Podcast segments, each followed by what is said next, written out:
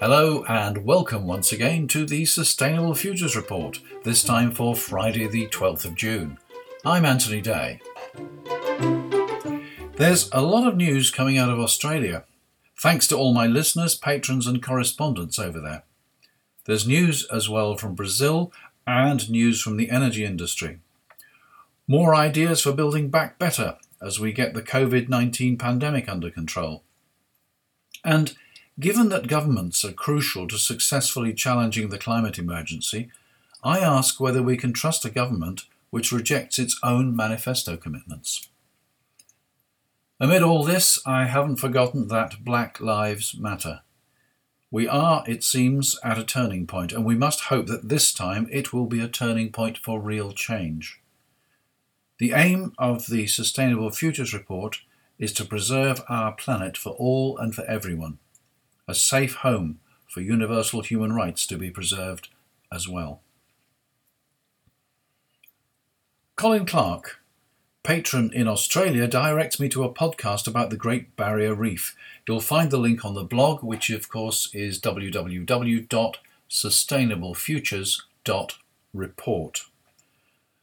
Graham Readfearn, activist and freelance journalist, explains how the coral has just gone through the worst bleaching ever with reefs previously unaffected bleaching for the first time.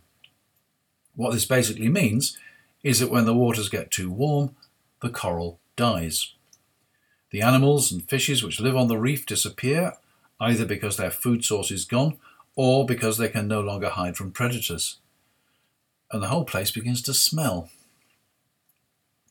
Ove Guldberg is a biologist and climate scientist specializing in coral reefs in particular bleaching due to global warming and climate change. He is the inaugural director of the Global Change Institute at the University of Queensland. His paper, published some 10 years ago, warning that the reefs faced total destruction by 2050, was denounced as alarmist, but subsequent events have followed his predictions, only more rapidly. This latest bleaching is the third such event in five years reefs need 10 to 15 years to recover. It is estimated that if we can limit warming across the globe to 1.5 degrees centigrade, then 70% to 90% of reefs will be lost. If we hold it only to 2 degrees centigrade, then just 1% will remain. Herr Guldberg is one of the founders of the 50 Reefs Initiative, to identify a number of reefs globally that have the best chance to survive the impacts of climate change and to subsequently use them to repopulate neighbouring reefs once ocean temperatures stabilise. Could be some time, as the ocean stores vast amounts of heat. There are some 375,000 square kilometres of coral reefs across the world, supporting the livelihoods of 500 million people engaged in fishing, tourism, and leisure. The commitment of governments to the Paris Agreement will keep the increase in global heating to 3 to 4 degrees centigrade, far in excess of the safe or fairly safe target level of 1.5 degrees centigrade. 3 to 4 degrees centigrade is too much for reefs and too much for water supplies, for protecting forests, and for avoiding violent weather. It is global emissions which affect the Great Barrier Reef and the ecology of the whole world. The podcast ends with a message that the world needs to act. When was that not ever true? And that brings us to Adani. Carol Dance drew my attention a while ago to the Adani Group's proposed Carmichael mine, which some estimate will lead to the emission of 4.7 billion tonnes of carbon pollution over its lifetime. The project requires the building of a new railway and the expansion of port facilities, which will be approached by ships passing through the Great Barrier Reef. The Marine Conservation Organisation of Australia says the mine would drive massive industrial port expansion along the reef coastline at Abbot Point. Over a million cubic metres of the sea floor would be dredged for a new coal terminal, threatening the habitat of vulnerable dugongs and turtles and dolphins. There would be hundreds more coal ships ploughing through the reef's waters every year, increasing the risk of accidents. Just one collision, one mistake, or one spill could result in an environmental catastrophe in the Great Barrier Reef. Despite protests, German engineering giant Siemens will go ahead and build a rail signalling system, while Marsh insurance brokers are under pressure not to arrange insurance for the project. Adani itself is under financial pressure as doubts are raised about the financial viability of its Abbots Point coal export terminal. Writing in The Print, David Fickling says that the Carmichael mine could be a white elephant. He suggests that the coal produced will be of a relatively low grade and unlikely to command a high enough price to service the investment. Fluctuations in coal prices on the commodities markets could make things even worse. An article in The Conversation points out that Australia listened to the science on coronavirus. Imagine if we did the same for coal mining. Apparently, the project still has government support, so the saga continues. Elsewhere in Australia, Youth Verdict is an organisation of young people from across Queensland using their legal rights to fight for youth justice. They say, Our first case is taking Clive Palmer's Waratah Coal to court to stop his proposed climate wrecking coal mine from destroying our human rights.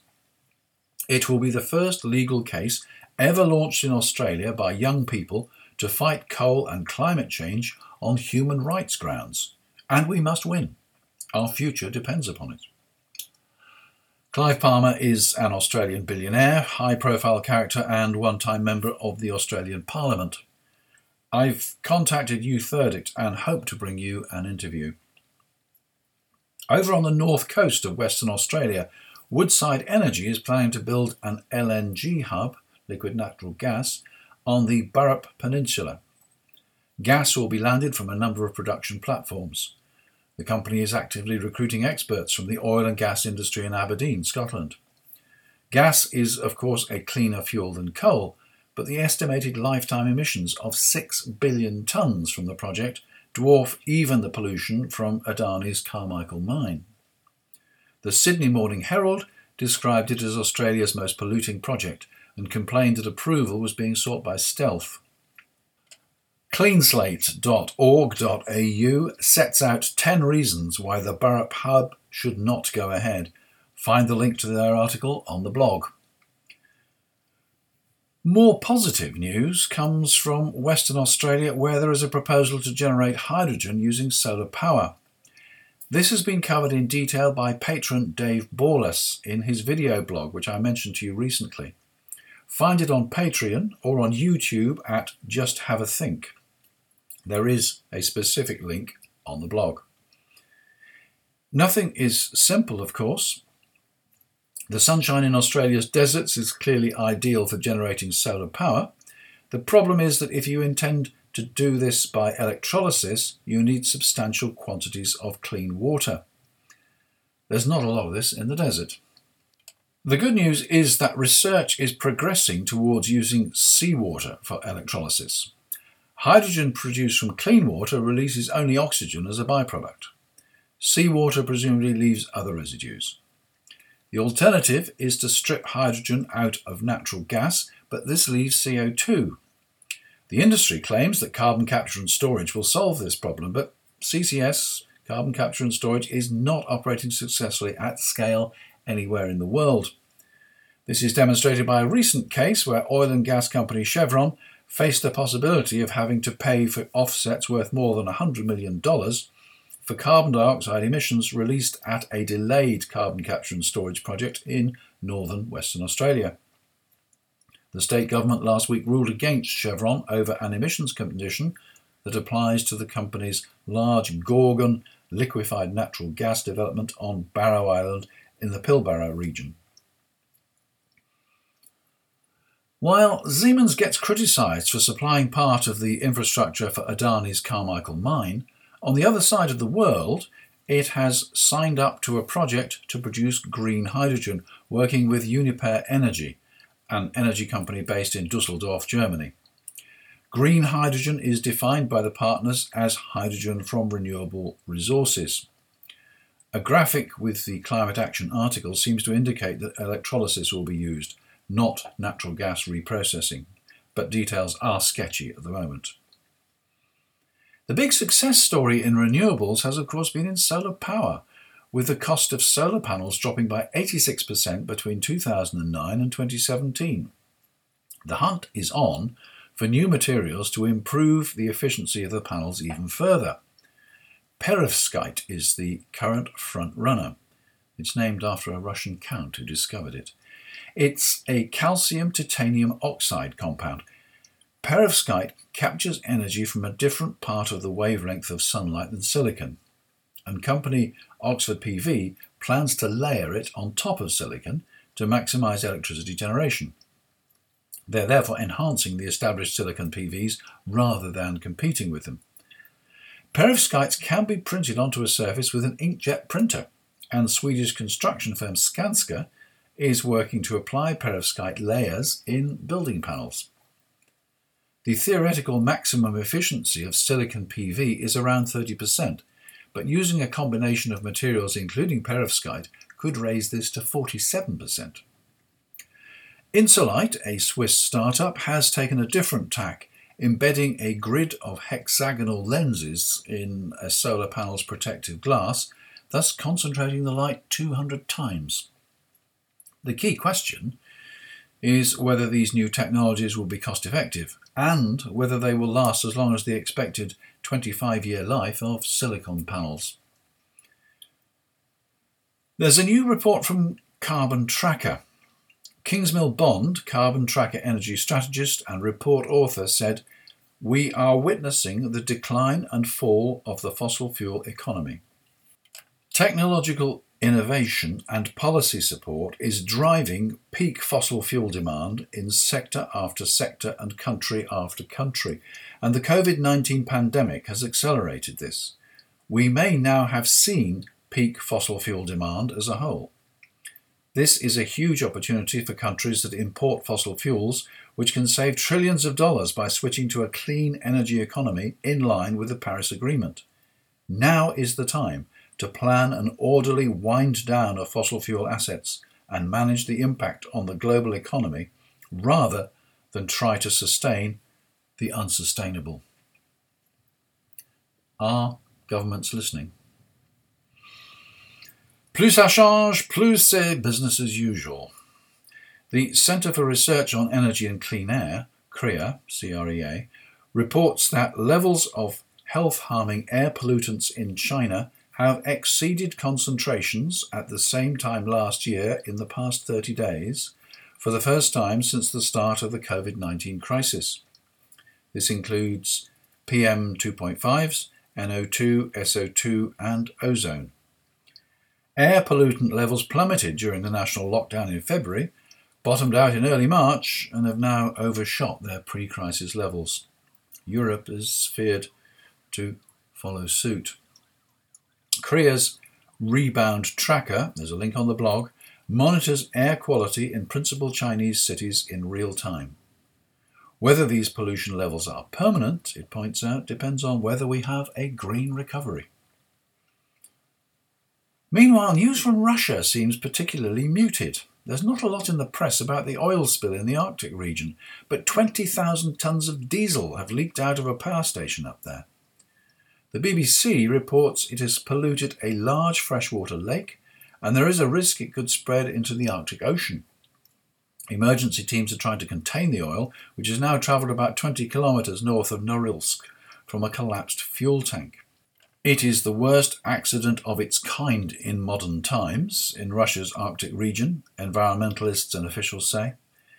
It's ironic that global warming is partly caused by burning fossil fuels such as diesel, and global warming has led to the melting of permafrost, which until recently was seen as a rock solid foundation.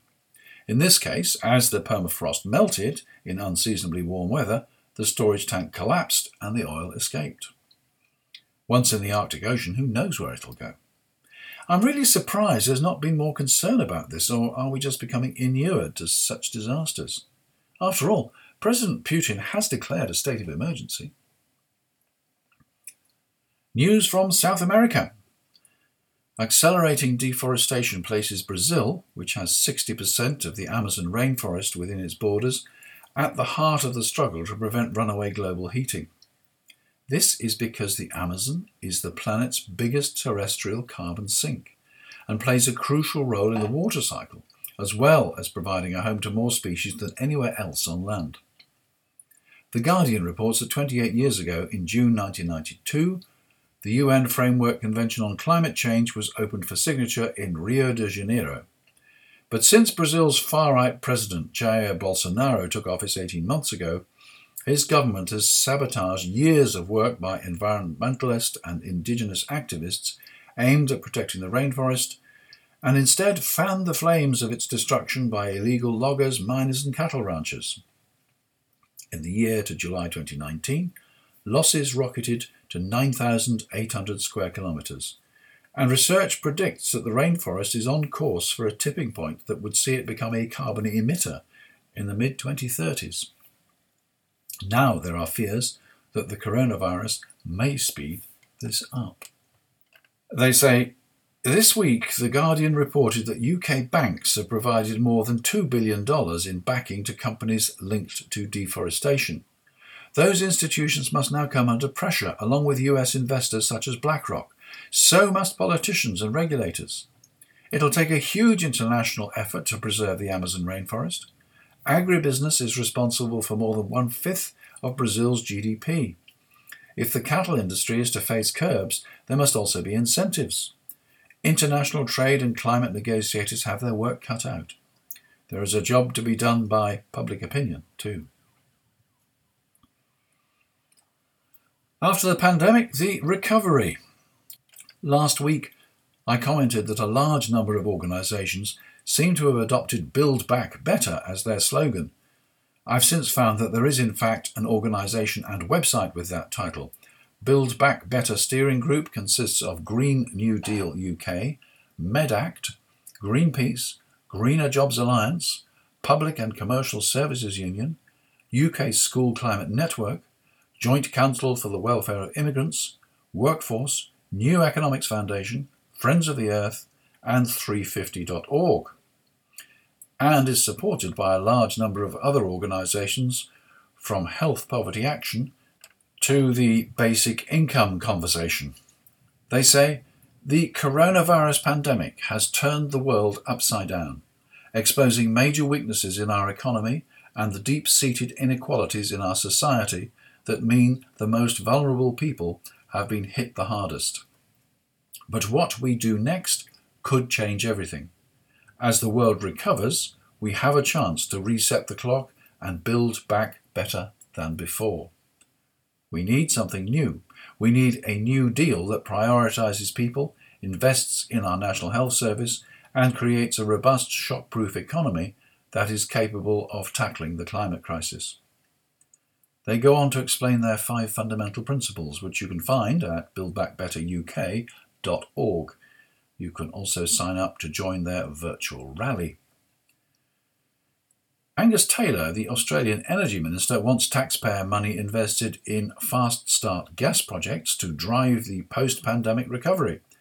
Some would call that building back bad, but don't worry, they're going to use carbon capture and storage. I seem to remember a quote from someone who said that if industry was carbon capture and storage ready, but just waiting for the technology, then his bedroom was time travel ready, just waiting for the technology. And finally, writing in The Guardian, George Monbiot explains how the British government has introduced legislation to relax food safety and hygiene standards that we have been subject to as members of the EU. When the transition ends at the end of the year, the UK will be free to import food from the US, including chlorine washed chicken, hormone fed beef, and vegetables which may have been treated with any of the 72 pesticides currently banned in the UK. And this is directly contrary to promises made in the Conservative Party's election manifesto little more than six months ago. This cannot be in the interests of the population at large. So, can we rely on such a government to take robust and appropriate action to deal with the climate crisis? Or will it just wait and see until it's too late, as it seems to have done with the coronavirus? And of course, we need the Orbans, the Bolsonaros, the Trumps, and all the rest to take robust and appropriate action as well. And on that cheerful note, I leave you for another week. Thank you for listening. Thank you for being a patron, if you are. Thank you to all who sent in ideas and information. I'm always open for more, and you can contact me at mail at anthony-day.com. I'm Anthony Day. That was the Sustainable Futures Report. Until next time.